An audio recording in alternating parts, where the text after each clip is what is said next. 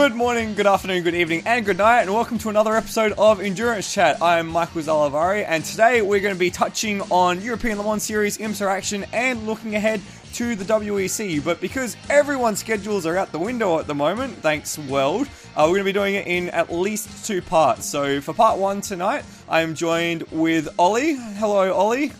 Hello, Michael.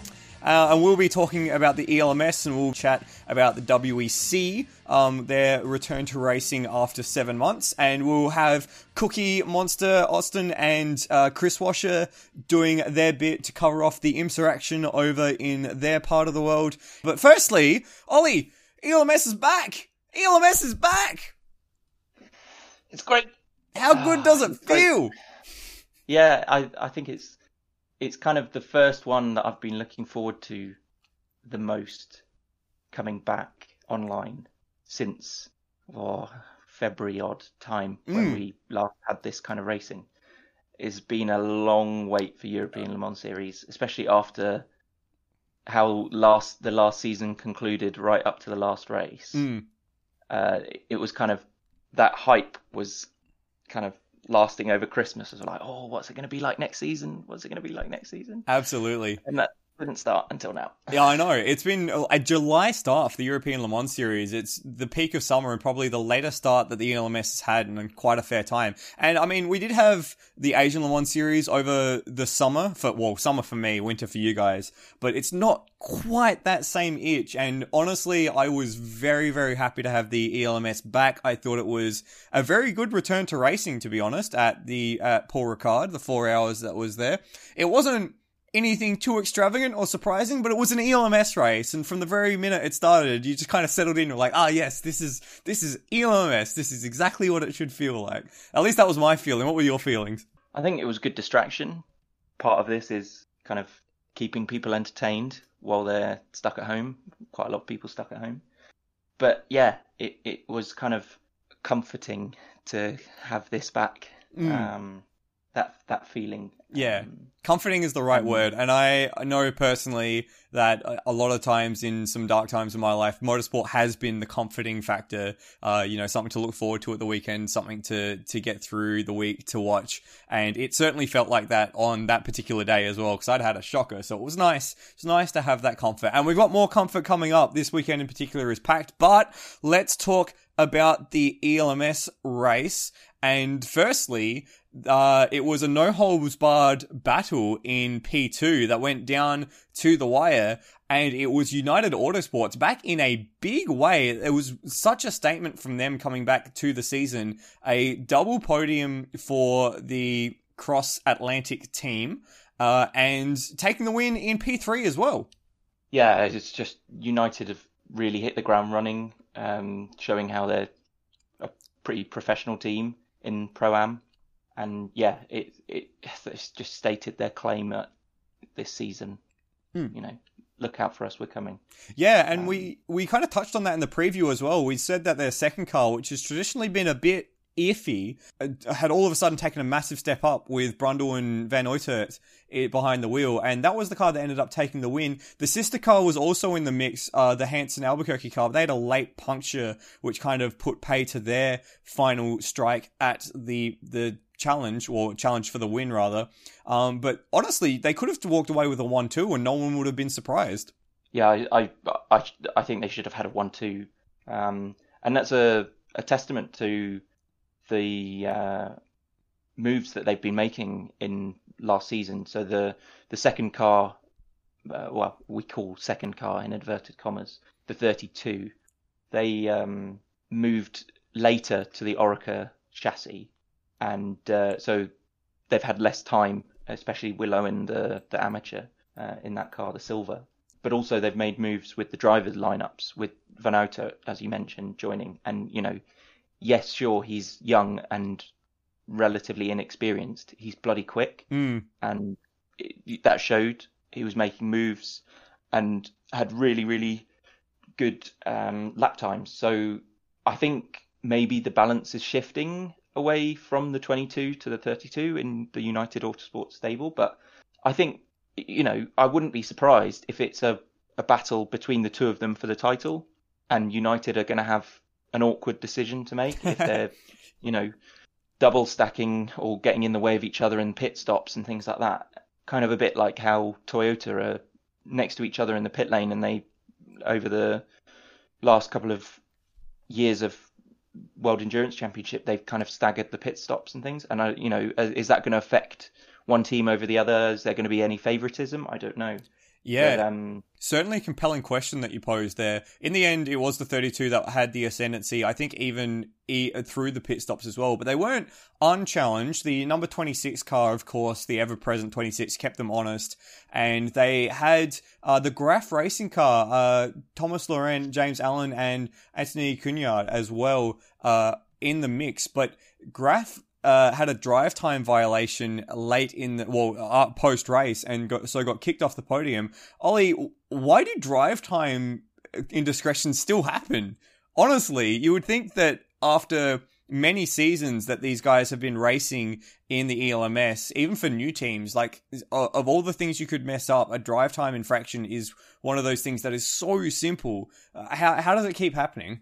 Well, before before the race, like you have uh, the briefings, you got the team meetings, the strategists talking about how you're going to split the driver times to optimize the time that your amateur, your silver um, or below is in the car, so you kind of lose the least, and so that you have your faster drivers in when it counts. But things never go to plan mm, in terms yeah. of safety cars, in terms of full course yellows where you you are you are it is more beneficial rather to have your amateur when the cars are going slower, so you kind of burn up that time. Now maybe they changed their strategy mid race and took a risk. Um, maybe they I can't remember the the the under time the the time that was still required from the the driver. I think it but, was you know could it have been a lap? Time um, that they kind of thought that the race would go another another lap. I don't know. It was three laps, so six minutes and six seconds. So it wasn't yeah, okay. it wasn't a small indiscretion. That's that's significant.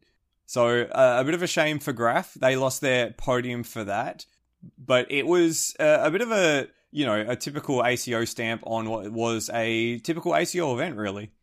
Yeah, it had the same feel mm. of um, previous races. The only thing was, you know, people wearing masks and standing further apart than each other. It, and... it had the same feeling. There, there were some teams that that unfortunately couldn't attend. Um, so on that respect, yes, there was a difference, but there was still a pretty sizable grid. Let's be honest. Yeah, it, it massive. Um, so it kind of hid hid that pretty well. And you're not going to you like stick your nose up at 15 LMP2 cars racing against each other, especially with that level of quality in the field, uh, are you at all? Um, we should talk about a, a, few of the maybe unsung heroes or smaller stories in the uh, P2 field. Firstly, I want to point out um, the job that Mikkel Jensen did at the seat of the 26, coming out of the championship winning LMP3 car last season, straight into the G Drive racing car, and put in a very good performance. Um, so the, the ACO ladder seems to be working well, not just for teams, but for drivers as well and a pretty impressive drive as well from the Richard Mille racing team. Uh, LMP2 car of uh, Negrão and Calderon it was in the end. They ended up fifth, uh, fifth overall. So a really good result on their first outing uh, in the in the number 50 car. Yeah, I think the the the fit for Andre Negrão in the Richard Mille team was quite plug and play because I believe that number 50 car is run by Signatech. Yes. And Negrão has worked or driven with them in the World Endurance Championship. So it might be he has a, a familiar setup um, that he can kind of plug in and work with Calderon pretty quickly because there, there wasn't that much time yeah. to sort that drive out after the unfortunate um, injury to Katherine Legge in practice, um, or the the test session. The test session, yeah. So yeah, um, that was that was a good start to a, a new outfit. Um, even though yes, they are using an experienced team to operate the car. I'm looking forward to seeing what the, this car can do. And then you mentioned before, yes, Mikkel Jensen. He's an up and coming star from LMP3, proving that that ladder, as you say. And you wouldn't if you if you watched European Le Mans series for the first time at that race, you would think that he would be a seasoned pro because the amount of consistent fast laps he was putting in compared to r- racing wheel to wheel against the pros of the um, competition around him, he, he looked experienced. He looked like he was positioning the car well. He was o- overtaking well. He was using the traffic well.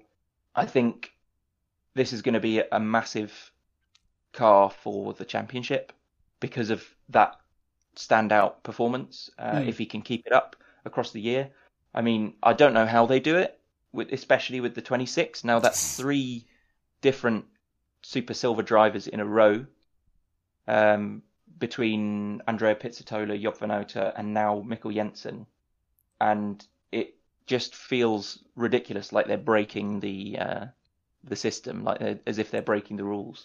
It's just it feels It's- yeah, it feels wrong, so wrong. like they're the evil kind of you know in inverted commas the evil team. But well, we we do joke that they're the it's like they they're, the So they're the evil empire of the ELMS field or the WEC field because they are just you look at that team on paper and it's almost unassailable. And yeah, on track it's almost the same as well. Yeah, and and also let's not forget the um the move from Jean Eric Vergne to Nick de Vries. Um, Yeah. Nick de Vries is going on strength to strength with his pro, pro um, connections after getting up to speed in sports cars with Racing Team Nederland in World Endurance Championship. And yeah, he did another great performance um, in now in the European Le Mans series.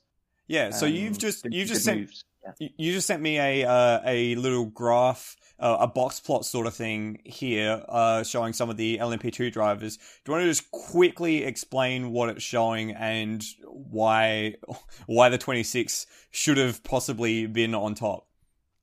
So the it, it, it's it's from um, Timing Seventy One, the um, free timing service, uh, which is fantastic. Shout out James Muscat. Thank you, yeah, James. it shows. It shows all of the lap times from each of the around about top ten drivers that I've cropped the picture to be, and across the all the lap times you get to see the averages. And the top driver is Nick de Vries and the second best driver is Mikkel Jensen. And that's uh, ahead of lots of other pro and amateur drivers now one of the another standout performance is Will Owen Mm. in the winning so he was the winning silver driver and he was in third place now he's been in united autosports in the lmp2 since gosh uh, he's been i know he was at le mans in 2017 at least and in in a united p2 when Yeah. they were in the ligiers um so he has some history you know it's not like he's new to it but he was kind of on the fringes back then and I think now he's really stating his claim to potentially being a future pro. Yeah. Maybe next season onwards, um, if he gets uprated. So yes, this um, analysis service from uh, James Muscat is is fantastic to just at a glance do something like this to compare each driver um, during and after the race, um, and it puts into uh, it shines a light on how the amateurs and the pros are kind of comparing against each other, and uh, And yeah, it shows Yeah. that uh, yeah, Jensen in particular had a, a stunning first race in a P two car. I'm I knew that he did well. I, I kind of picked that up from watching, but I didn't realize he'd done that well. I mean, the second fastest average lap time and a much tighter consistency than Nick De Vries in the same car uh, in terms of the consistency plot, and then just faster than everyone else. That's kind of a, a little ridiculous to be honest. Uh, it's yeah. It shows the, the worth of having a good team behind you uh, when you're stepping up the ladder. So well done to to Jensen for for making that move in particular. Now we've talked a little bit about the teams that had a good first outing. Now let's turn our attention to those who didn't have quite a nice first outing in the ELMS for 2020. Uh, last season's champion, uh, IDEX Sport had a shocking race. They suffered from electrical problems pretty well throughout the race. They only completed 30 laps, so while they ended up on track at the end of the race, they didn't complete enough laps to get classified. So a big zero for them. Also zeros for Panis Racing, who suffered problems. They were my dark horse for the weekend. And Duqueine, your favorite team, or your uh, team of choice, I guess. Um, what, how would you describe Duqueine, your relationship with Duqueine Engineering, Ollie? Well, I I picked them for fantasy in uh, for was it last year's Le Mans, maybe the year before, and got burned um, pretty bad. But yeah, I think they are a good team and are growing and growing more now with the LMP3 that we'll talk about later. But, mm, yeah, you, I, I, remember that discussion about Le Mans because they'd come off the reserve list and had uh, the Porsche, Dumas. yeah, Romain Dumas. Um, and you were like, oh yeah, they're going to be great. They're going to win everything. And then, yeah, they had a, a, bit of a tortured time. But yeah, they, they unfortunately had a failure as well. And then on the last lap of the race, high class racing with a failure, which resulted in a DNF because they weren't running at the finish. So, uh, big offs for those guys. Uh, and there was a few other, we'll talk a bit more about some other big offs throughout the field, but for IDEC Sport, that is not the way you want to start your championship defense, is it? Yeah, it's big, big points lost um, uh, straight off the bat. Mm. There, there's a, it's a strong team, it's strong drivers, and uh, bringing in Richard Bradley, who performed pretty well. So yeah, uh, former Le Mans winner in P2 as well. So it's just not how you want to uh, hit the ground running. Yeah, and uh, especially with the the tighter season in terms of logistically, uh, I think there's even less running. I think I might have chopped around as well. And in preparation for Le Mans, it's not really a great sign uh, in terms of their championship. Each round is more important. What was yeah. that? Sorry. Each round is more important. Yeah, exactly. Point uh, wise. Now, just a, a, final comment on P2 before we move on. Uh, just a, a, few looks at indications from the season. So we've talked about United Autosports and G Drive. Graff were in the mix before they had their drive time issue. But I want to just quickly point out that the top five cars were Michelin clad runners. Uh, not a great weekend for the Goodyears uh, for their four teams in the race, uh, finishing sixth 10th and two DNFs for the Goodyear runners. So, do we think the what do we think about the tire battle in P2? I think the it's like a a, a bias from having so many teams that are um, on Michelin's happening to be also some of the best teams. Yeah. Okay.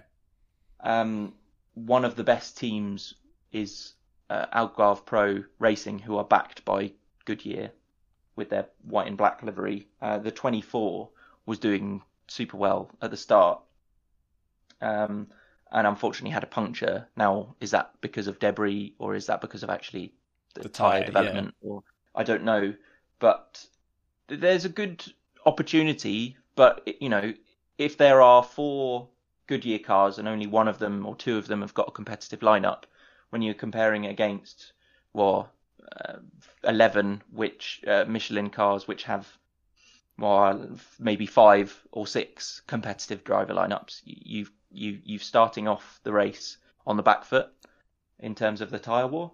Mm. So also the Michelin teams they've they've got the wealth of data yeah behind them, uh, and so it's kind of just an uphill battle at the start of every race. Yeah, for the the Goodyear cars. It's kind of the same situation we've described many times on this podcast of the the P217 chassis. You know, the fact that Oreca has just this wealth and depth of data and teams and talent, and the uh, teams running the other uh, chassis, uh, most notably the Dallara and the Ligier, might not have that same quality uh, to contend with the teams running the Orecas.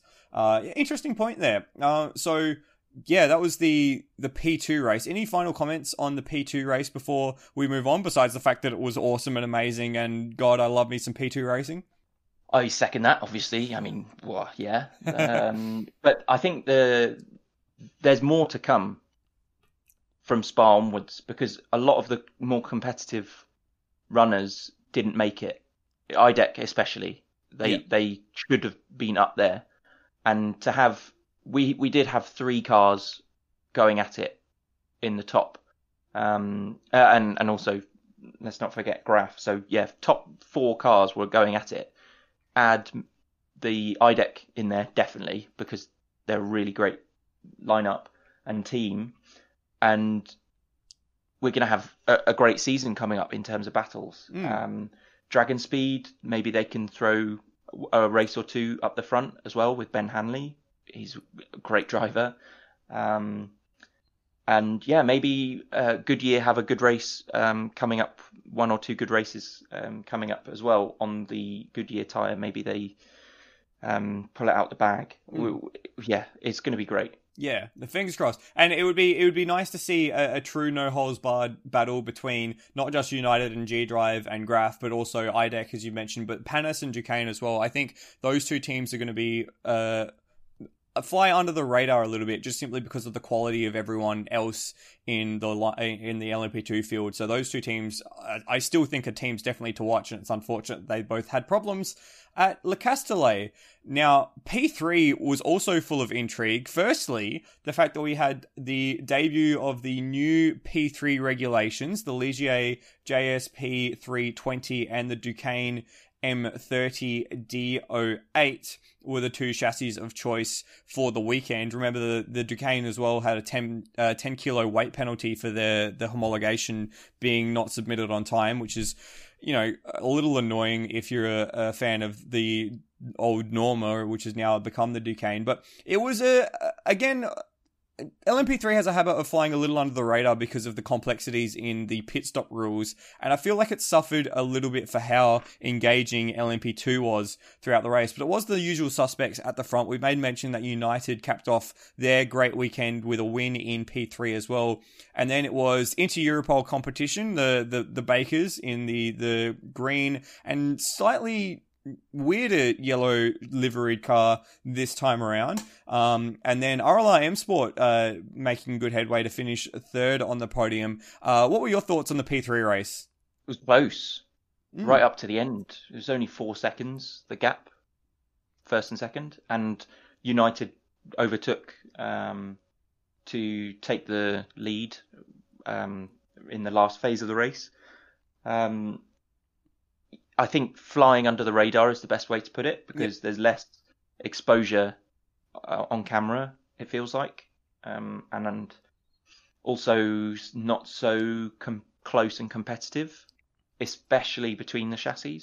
Yeah, Um, as you mentioned, the 10 kilo ballast uh, to every car, not the best, but you know, let's also remember some of these amateurs might also be having an extra 10 kilos of ballast on them um, compared to professional drivers who might be a bit fitter. But uh, anyway, um, I think the bigger issue is Duqueine picking up, or, or how the transition between Norma and Duqueine happened. The way I understand it is Duqueine bought the rights to the P3 building um, the tender. tender. That's the right word. Yeah, Uh, thank you. no problem. And I think they lost a lot of the expertise in that transfer. So they kind of get the P3 and then have to get on with it themselves. And I don't think they've got up to speed with it, compare, especially when you compare it to Ligier, who are an established supplier. They have all the data, they have years of testing. Now, yes, the car is different, but it's relatively similar, but also they could have hit the ground running with testing quicker yeah, because Duqueine had to sort out how to build a car first um, from scratch rather than a team that knows how to build cars. Uh, you know, decades of experience. Yeah, and that's a that's a great point that I think maybe uh, hasn't been touched on.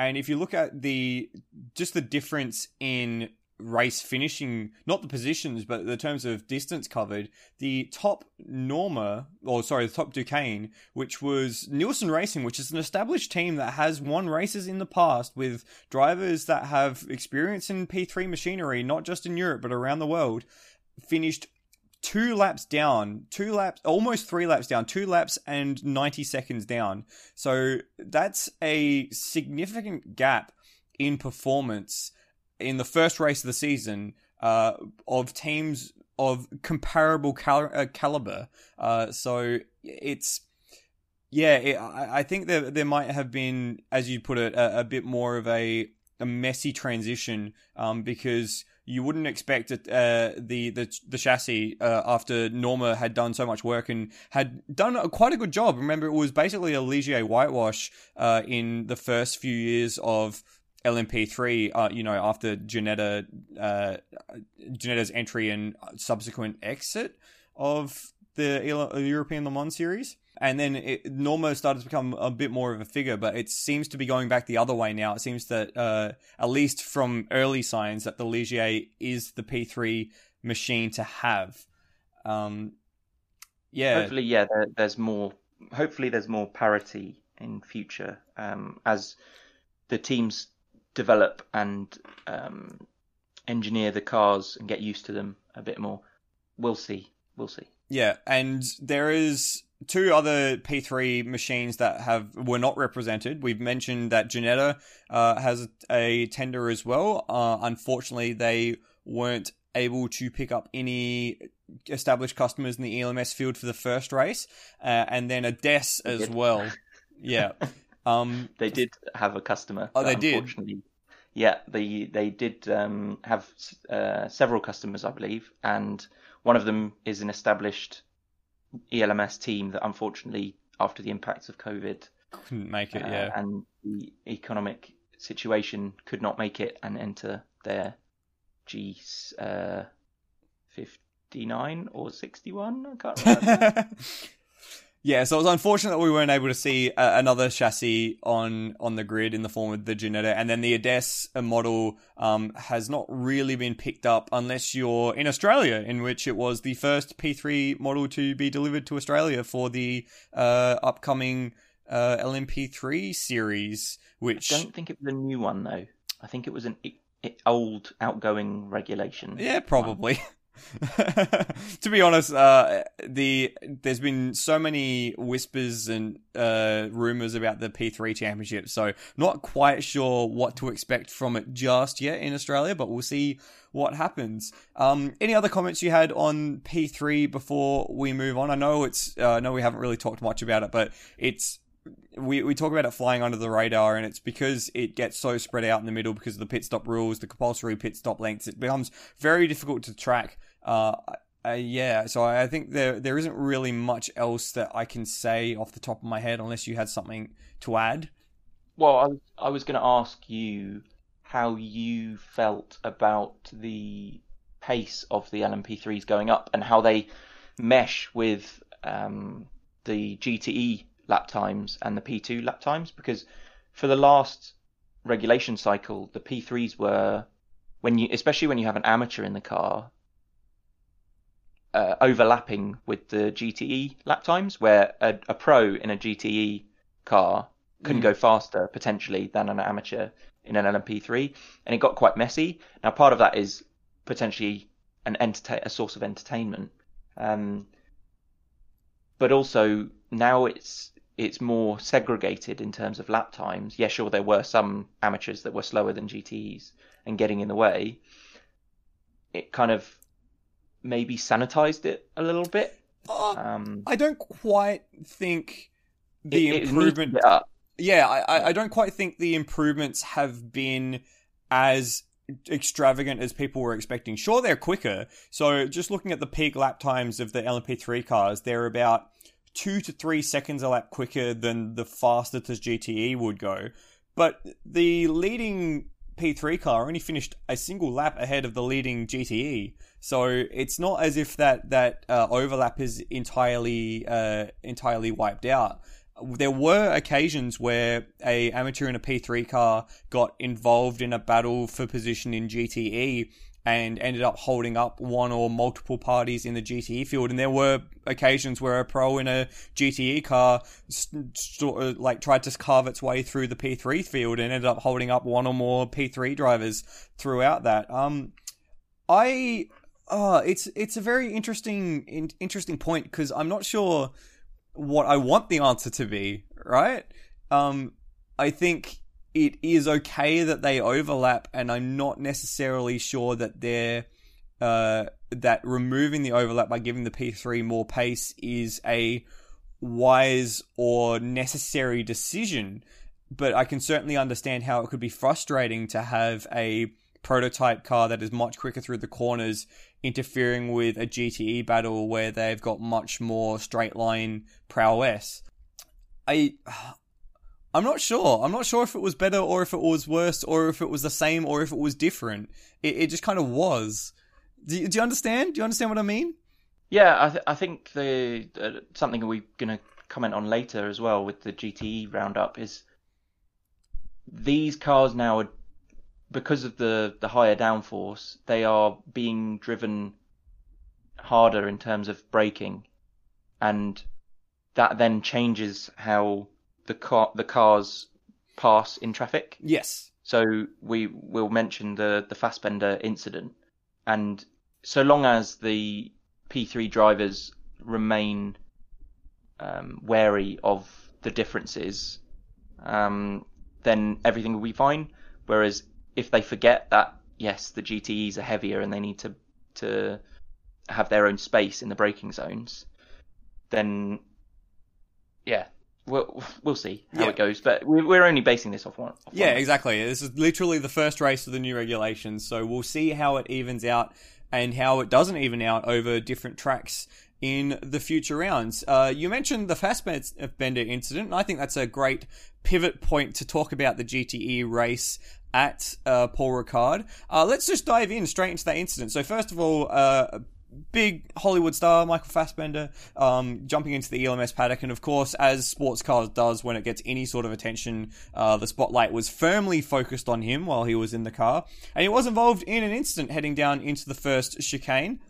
Um, a P3 car came across the front, made a completed pass, and then slammed on the brakes, as they tend to do. Uh, the problem was Fassbender was already committed to his braking zone, and there was contact, and it ended up spearing the Porsche off uh, that uh, Fassbender was sitting in off to the right at quite a dramatic speed as well, and actually made contact with the wall at Paul Ricard, which, if you've seen Paul Ricard, is a phenomenal achievement and uh, is something that you have to put in real effort to achieve. So it was quite a, a significant accident uh, that it ended up being, and yeah, I just wanted to to talk about that for a bit because you made mention the the P3s now with a little more power and a little more downforce. It does change the way that they navigate traffic, and this was a classic faster car, well, faster class, forgetting about the slower classes. Uh, restrictions uh, in terms of the accident, isn't it? It was just one of those things where if if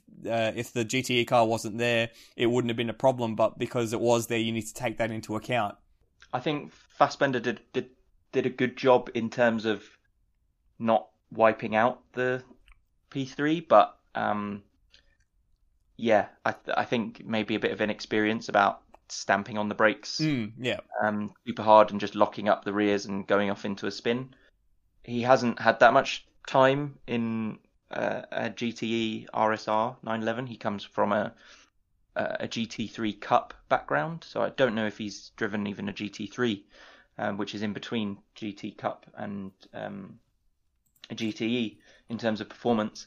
But yeah, I, I mean, the, the spotlight is going to be firmly on him, and so we're going to know all about his his uh, getting up to speed with sports cars in this kind of level. But um, I mean, there's more to GTE than a, A star driver, yeah. a single star driver. But um, you know, the more people talk about it, um, the I guess the better it gets. Yeah, and you, you like you can say you know he it is pulling a bit of the spotlight away from other people, but it is important that you know when these celebrities because they are celebrities. When these celebrities do attract the spotlight of the the wider world, um, that you do make the most of it because it's an opportunity to bring more eyes into the sport and maybe more fans, even if they are casual fans. I mean, Patrick Dempsey, when he was a part of the WEC and sports cars in general, you know, more more so when he was driving, of course,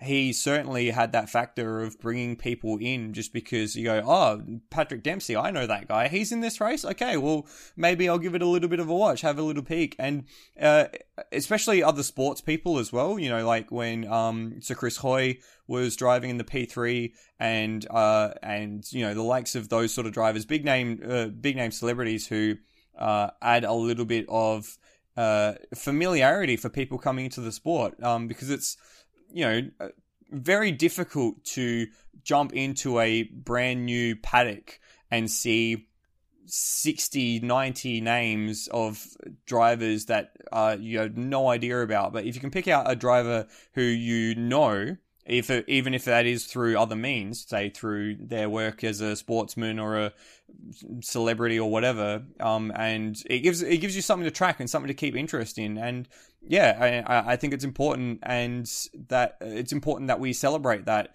even if there is a bit of a betting in period, which it looks like Fassbender might need to go through. Um, so yeah, I don't necessarily see it as a bad thing.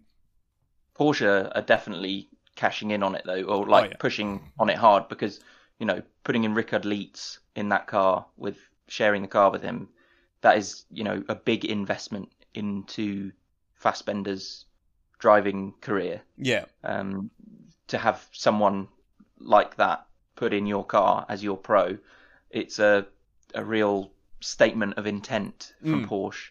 Um, I believe that would mean potentially Fassbender might be doing Le Mans because uh, there is a Porsche which has Laser, his co- uh, the the third co-driver, but then there are TBDs, but I'm not 100% on that. Um, that would be a huge step to make so quickly. Um, like we've made mention of some other drivers who have maybe skipped steps up the sports car ladder and ended up at Le Mans and, and un, uh, put in an unflattering performance, it would be a huge leap to go from GT3 Cup to GTE Le Mans, uh, GTE European Le Mans Series to Le Mans in a season. So I, whoa, that would be huge. I, I'm not necessarily sure it would be the right call. I'll put it that way. Mm, understood. Mm. Agreed.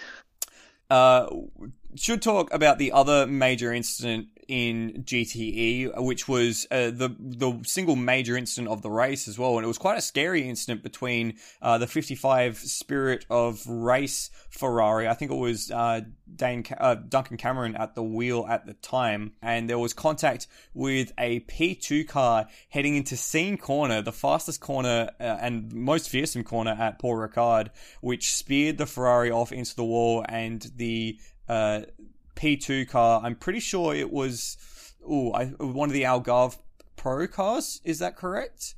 That I thought made... it was a P3. P3. I may be wrong. Okay. Either way, it was a quite a, a, a, violent accident in the end for the Spirit of Race car. I saw them uh, DNF from the race, but yeah, what a scary incident at the at the peak speed of the Paul Ricard circuit.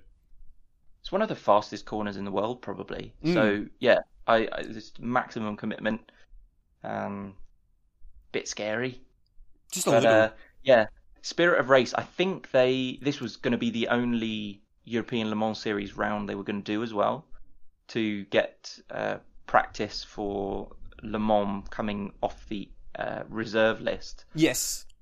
Um, because they've uh, taken a step back to do British GT instead.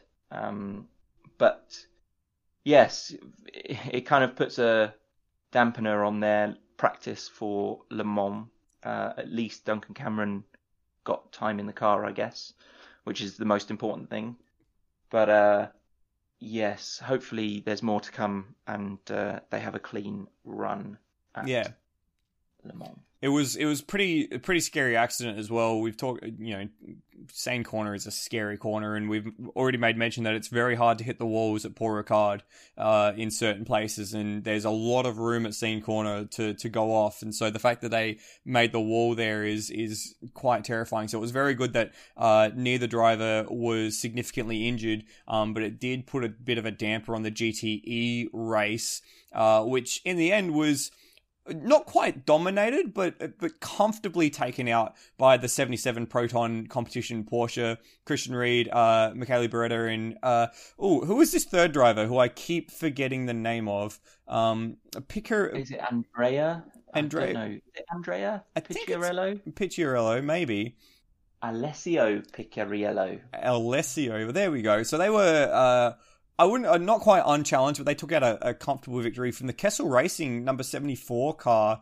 Um, those three drivers, I think, making their European Le Mans Series debut and coming away with a podium. So congratulations to them. And then the Iron Lynx replicating their re- uh, result from last year's Paul Ricard race, taking a podium for the Iron Ladies, uh, Mick Osner, Michelle Gatting, and Rahel Frey. Uh, a pretty quiet, quietly achieving race for them. They weren't really in the thick of anything too significant, but to come away with a podium is really nice. Yes, um, I think that's backing up their um, podium from last season. I think the Iron Dames had. Uh, in, Um, now they've moved to, To- the team Iron Lynx.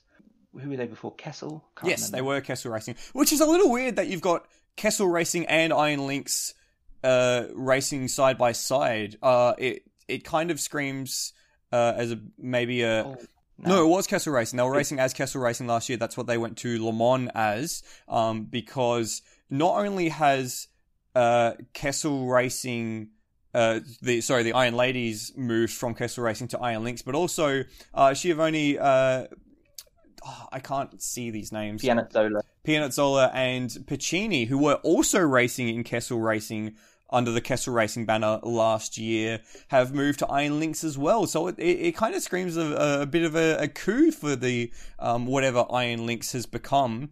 Uh, that they've maybe split off from making, uh, sorry, riding under another team's banner and are going their own way.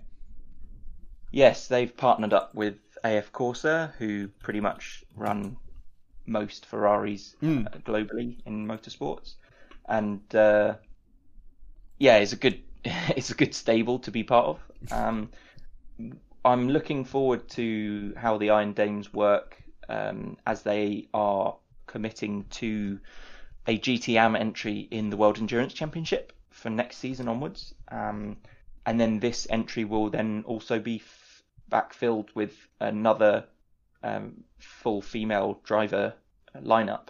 Um, it's not so competitive on paper in terms of being a bronze, silver, silver lineup, where in the World Endurance Championship you've got platinums, Yes. um, but races aren't raced on paper, um, and they did better than the one of the best World Endurance Championship GTM teams that decided to give uh, an ELMS round a go for extra practice. So you never know what could happen. Uh, I'm looking forward to at the next round more GTM World Endurance Championship entries to kind of compare and contrast to see how maybe they could fare in in future.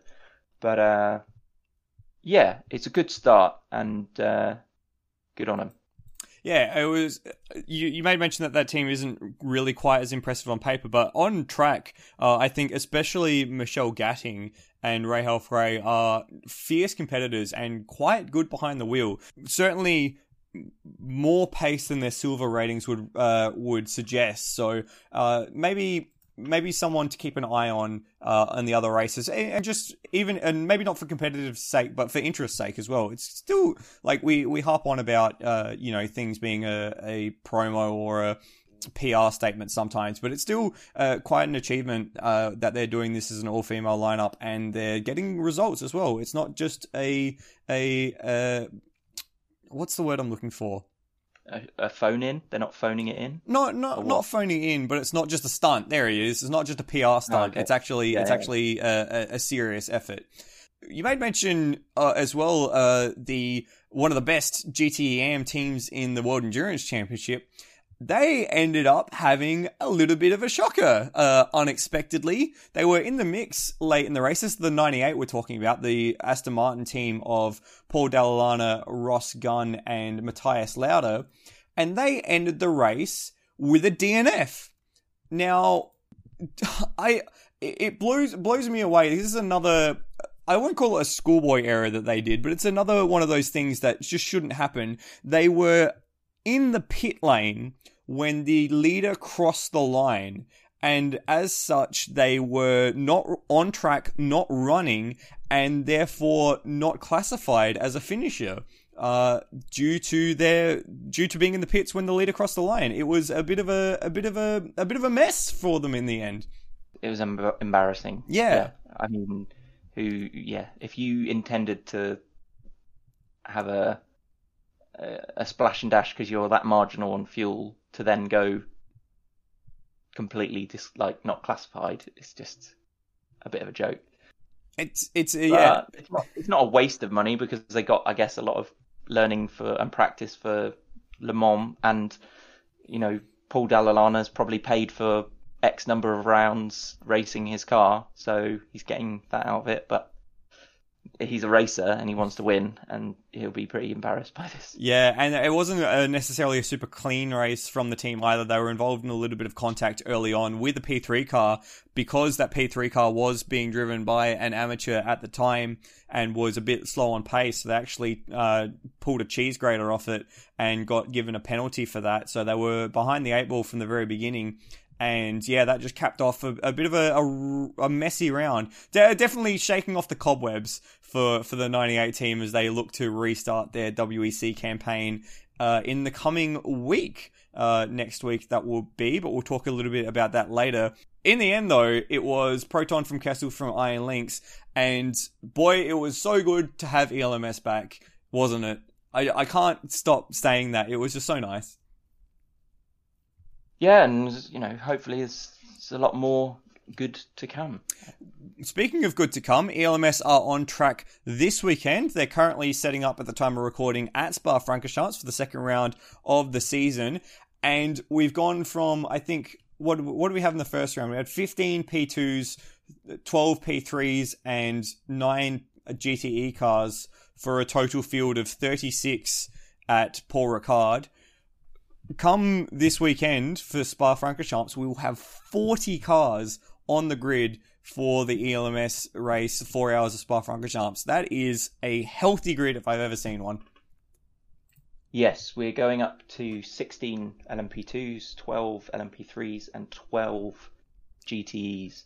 I swear, was it last season? Uh, some races only had four GTEs. Yeah, it it felt like that sometimes. They started the season with nine, and then by the end of the season there was only yeah five or six. So twelve GTEs. That's rivaling rivaling like the GTD class in IMSA, which we said we said twelve is a, a astonishing number after the the restart of the season. So that's a big class to to be to be running around in, and it's um, as you made mention, all thanks to a bunch of WEC cars wanting to come and play. Yeah, it's a good product to to entice people over because this this uh, influx kind of validates the the GTE class in the European Le Mans series because you know if if some of the top teams are willing to to give it a go, then it it must be a good thing. Um, it's good practice for the um, restart to the current World Endurance Championship season after a long break. So yeah, I'm I'm looking forward to seeing how they compare with the uh, normal in inverted commas um, the usual faces in ELMS GT, but um, yeah, it's yeah. going to be good. Yeah, well, we'll just uh, cap off which drivers and which teams have made the decision to jump on the ELMS field in the GTE class. We've already made mention about the 98. They're returning for a second race. Um, so that'll be Paul Dalla Lana, Matthias Lauda, and Augusto Farfus, uh, who will complete the rest of the WEC season with that team. And will uh, also be alongside uh, Ross Gunn for the WEC round. So Farfus in a in an Aston Martin is a pretty interesting uh, note. We'll pick up. We'll maybe chat a little bit about that in a second. Uh, the next one, uh, the next three will all be Ferrari. So the 54 AF Corsa Ferrari of Francesco Castellacci and Thomas Flohr. Uh, and then the Red River Sport number 62 of Johnny Mowlem, Bon Grimes, and Charlie Hollings. And then the number 88 AF Corsa Ferrari, uh, which is normally the 83 in ELMS competition, but of course that number is already the Iron Dames for the ELMS. So it's the number 88 for this weekend, and that is Francois Perrodo, Manuel Collard, and Harrison Newey. Um, so Newey, uh, I think that will also be his first run in a GTE AM car. Uh, and he, I think so. Yeah. yeah, and so that's uh, a interesting lineup of additional cars for the ELMS weekend. Of those four cars, I still think the 98 is the strongest, but it's very close between them and the AF Corsa effort. Um, and especially with Augusto Farfus in the 98 as well. That's a an unexpected uh, pickup, I think. I, I wouldn't have expected Farfus to jump into an Aston Martin, uh, least of all with Paul Dalla Lana. Yeah, he, he's a great pickup because obviously pro BMW fame, winning lots of GT3 races and, and doing well there. It it did seem like that was kind of a bit extra contractual, as it were, moving to another OEM and racing under their team, um, because AM uh, the, the, that 98 is run by the pro AMR mechanics, as it were. Yeah. Um, yeah, good pickup. Let's see how he does. Yeah. Now, uh, how about Harrison Newey as well? That's an interesting pickup. Normally, uh, Francois Perrodo and Manuel Collard are joined by I can't remember off the top of my head. It has been so many people in the past. Is it Nicklas Nielsen? Yes, Nicklas Nielsen, um, who would normally also be running an ELMS car, which has not been there for this season. I'm not sure what's happened now to Nielsen Racing, um, but yeah, Harrison Newey as a substitute is a really interesting, interesting drive, and uh, the young driver, of course, uh, I believe it's the son of Adrian Newey, the famed uh, aerodynamicist. Um, has put in some really, really good results lately, including a run in the P2 class well, he was running the P2 class with Algarve last season in the ELMS. Yes. And he had a run with DragonSpeed at Daytona. And I, he was also at Bathurst running. And then, what did he run at Bathurst? And DTM. Pardon? He's doing DTM as well. And he's DTM, as, well. as well. So he's got his fingers in a lot of pies at the moment, and this will be hopefully a tasty one for him. Yeah, it's it's a potentially a downgrade because Nicklas Nielsen is now a professional Ferrari driver yes. doing GT World Challenge. So we were saying that Nielsen was a super silver. So, yeah. Um, we'll see how Harrison Newey shapes up in this uh, entry, but Perrodo is a good good bronze driver. Uh, it's a competitive team. Yeah. Yeah, and I think Perrodo, uh, Perrodo and Collard suit the GT car much more than they they did the P2 car when they had their foray with TDS racing into P2. Uh, speaking of P2, there is one additional P2 entry for Spa-Francorchamps in the uh, ELMS race, and it is Jota Sport. Uh, so they'll be running a uh, Oreca 07 for Anthony Davidson, Roberto Gonzalez, and Jake Dennis, uh, another uh, driver of GT fame, uh, for their entry into the ELMS. Now, Jota Sport, of course, uh, have been running the Goodyear car in the World Endurance Championship. They've taken a race victory in that uh, championship at Fuji, if I remember off the top of my head. We'll fact check that later. We'll edit it. We'll fix it in post. Uh, how do you rate their chances against this ELMS field?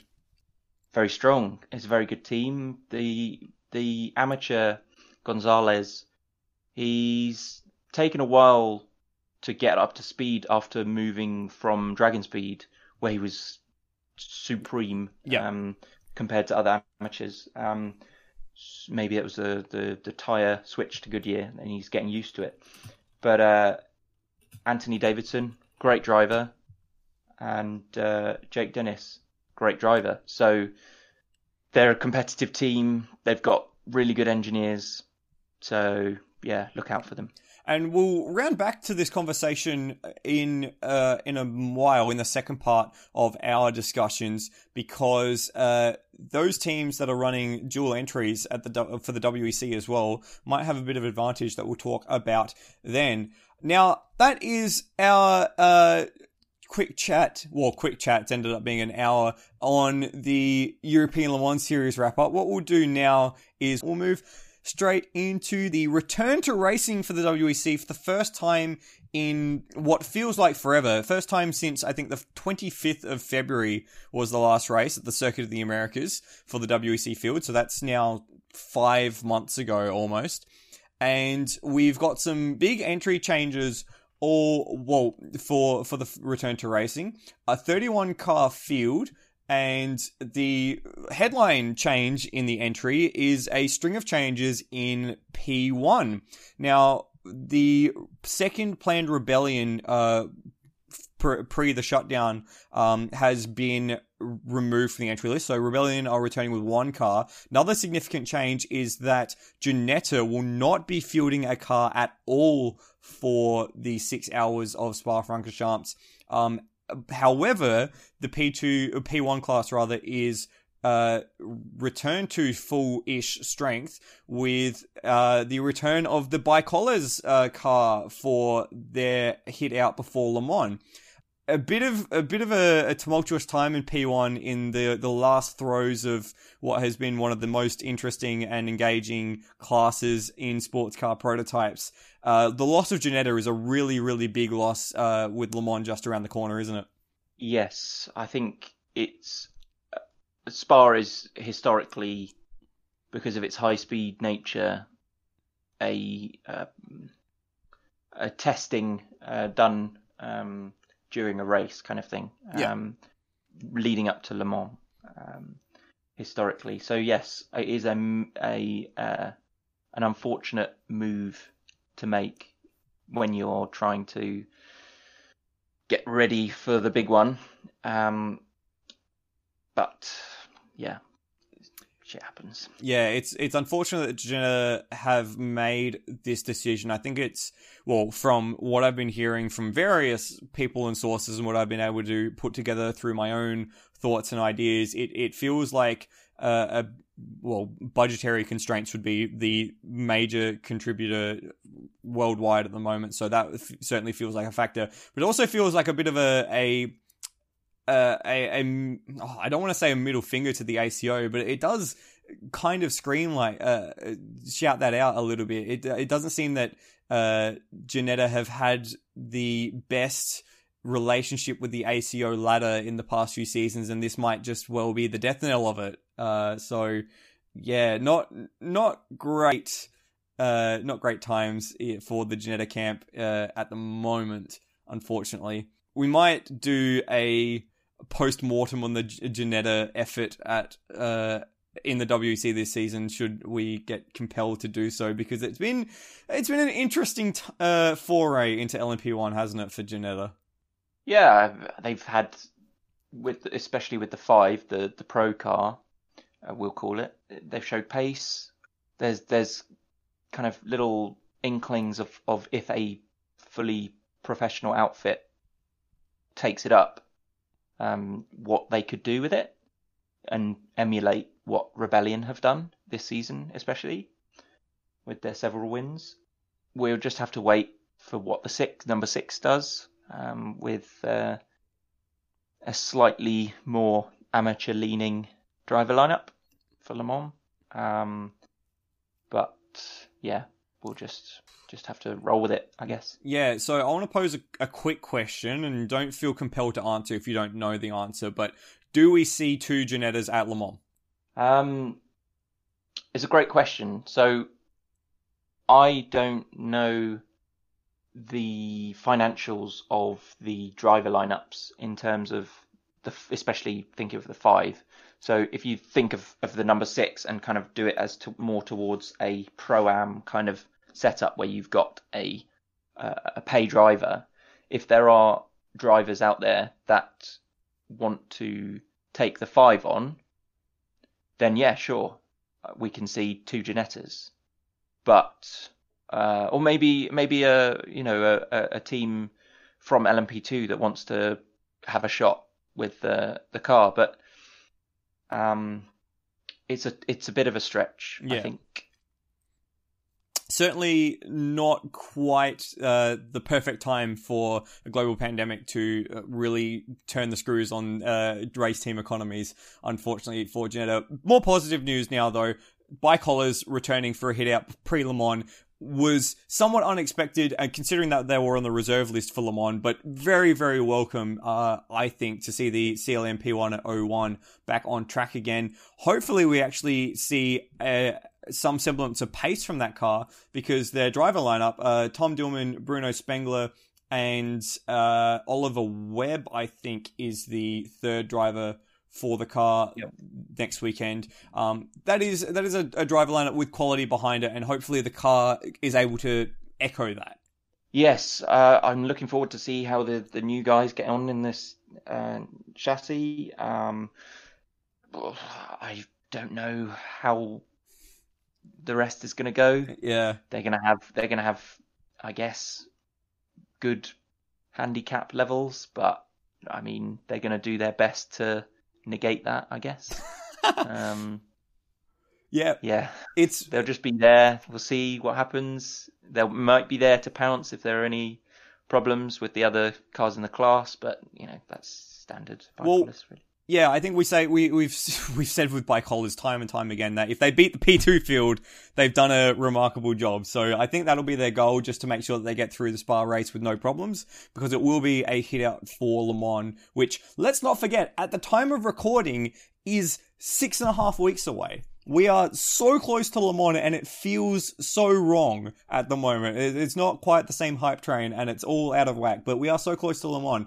Um, just briefly on the rest of P1, it should. We've gone through the handicap process yet again. It's been a long time since we've seen these cars on track. Uh, the Toyotas at Spa Francorchamps, maybe, maybe Spa might be the type of circuit which really plays to the non-hybrids' top speed advantage uh, with the handicap. So maybe you'll see the Rebellions in a strong position. Um, honestly, it's been so long ago, I can't even recall the result of COTA. Did did the Rebellions win at Circuit of the Americas, or was it the Toyotas?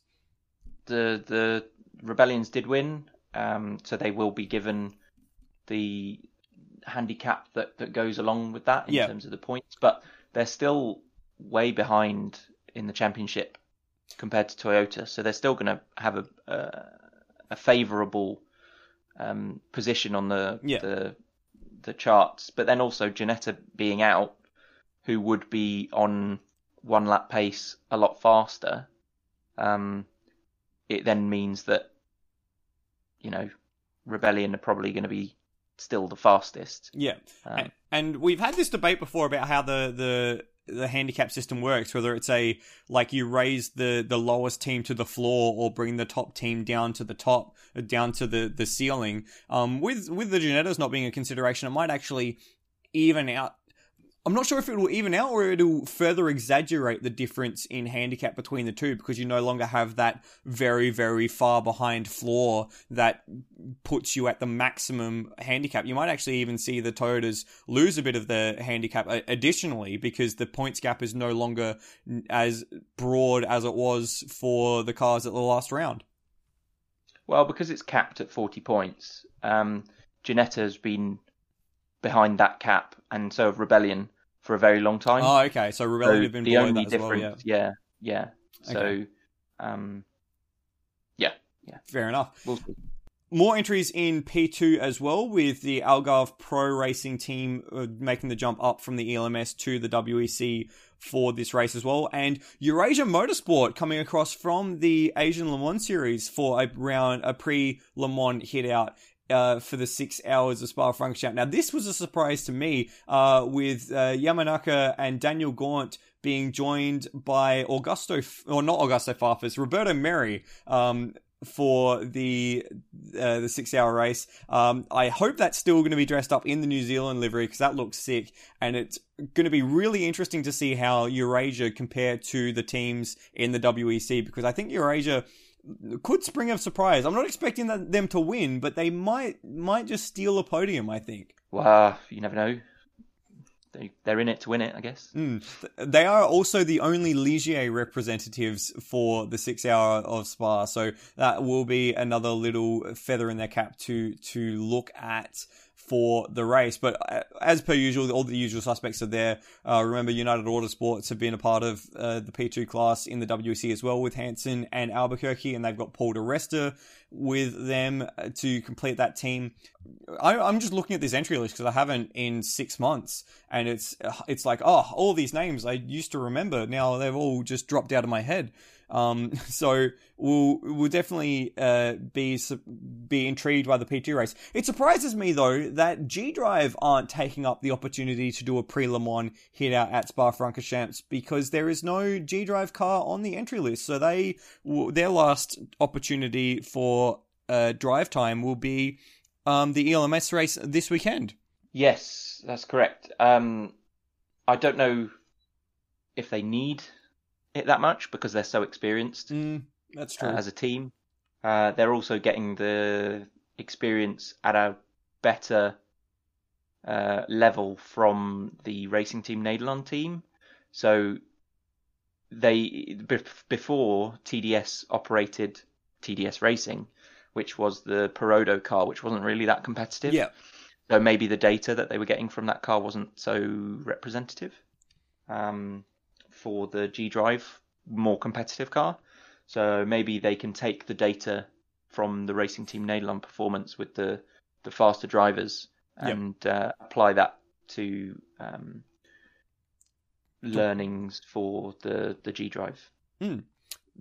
Pardon me, interesting point there. So, uh, of course, that'll be something to keep a watch on. 10 car field for P2 uh, for the race. Um, Next is uh, no real changes in GTE Pro, uh, the same six cars that we've had all season. And uh, in GTE Am, uh, I think, well, it's still the same 11 car lineup, but there are a few TBAs still on the entry list regarding one of the Dempsey Proton cars. So, not quite sure on that one yet. Now, I did make mention that we were going to touch on this in the Spa, uh, the ELMS review.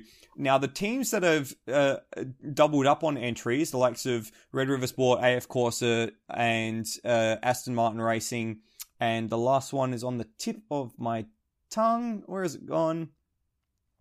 Uh, two AF Corsa. Two AF Corsa cars, of course. They will have the benefit of an additional race weekend worth of testing, basically, uh, from the ELMS race to take over into the WEC race.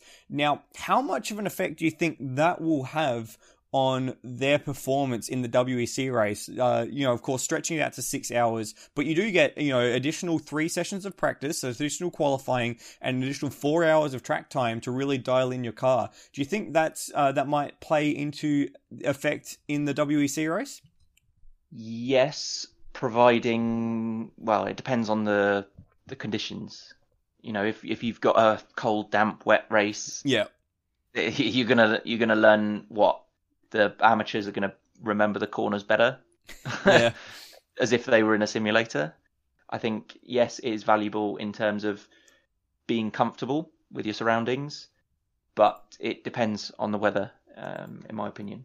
And, and, I think the the 88, um, the drivers have been just announced. Oh, okay. A couple of days ago. So it's Thomas uh, Thomas Preining Adrien De Leener and Satoshi Hoshino. Ah, yes, Hoshino, yes. Brilliant.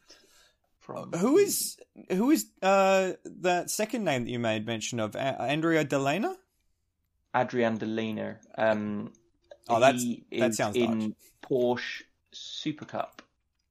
Ah, okay, fantastic which I've certainly been watching a lot, a lot, more of, seeing as I've got access to it and it's been on, and there's not been too much else to watch lately. great series Super Cup is actually. I should have been watching it longer. Now, 31 cars is not the same strength as the ELMS field, but it is still a uh, interesting uh, enough for an interesting race, especially in the prototype 2 and the GTM class. Now, are you brave enough to make any predictions in terms of race winners in class for that race? Are you brave enough, Ollie? No. No, okay. Am I going to be able to force you into it anyway? Yes. so, for the benefit of our listeners at home, who do you think, in your expert opinion, seeing as you've got all these graphs and everything that you've been doing, uh, who who do you reckon is going to be the ones to watch?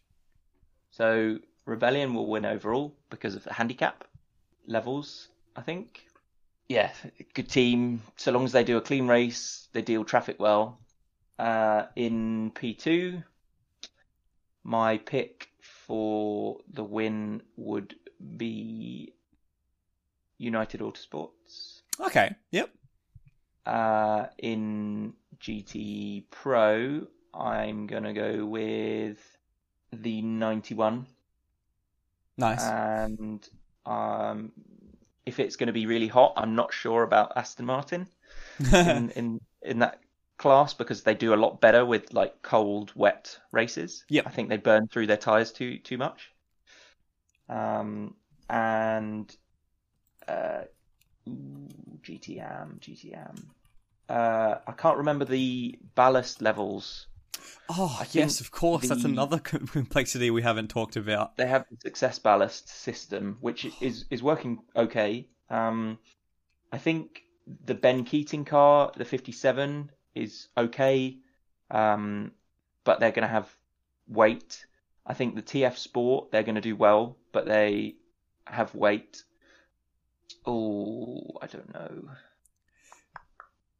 So it's very interesting, just to jump in over the top of you, that you mentioned the weather, um, because I've just went and had a bit of a lookaroonie at the Spa-Francorchamps weather forecast for this weekend, for the ELMS weekend. It is forecast to hit 32 degrees at race time, at race start for for the ELMS field, which is a really nice summer's day, actually. I'm a little jealous. I'd love 32 degrees uh, at the moment, seeing as I'm freezing my butt off in Australia, uh, where it's been quite cold lately. For the WEC race, it is at this stage, and we're talking nine, ten days away, uh, forecast to be 20 degrees with a non zero chance of rain throughout the race. So quite a difference in temperatures and ambient conditions. So yeah, interesting that you bring up temperature, and it'll be interesting to see how that affects the the racing there. Okay, with that that knowledge under your belt now, does that change uh, your your thinking? Well, I've said it now. Got to stick with it. uh, fair enough. Um, I I'll agree with you on on uh, P one. I don't think uh, with the ballast situation, the way that Rebellion will be headed. Uh, I actually would I'll I'll chuck in Racing Team Nederland as a as a dark horse here. I reckon if if Frits can have if Frits can have a good stint, and he's had a good stint uh, once or twice at Spa, and we've seen the likes of van der Garde and Van Uitert do amazing things at Spa. I reckon if they get lucky, they might they might nab one, uh, another one. Let's not forget. Uh, I'm always going to pick Porsche and GTE Pro, so I don't even know why I bother.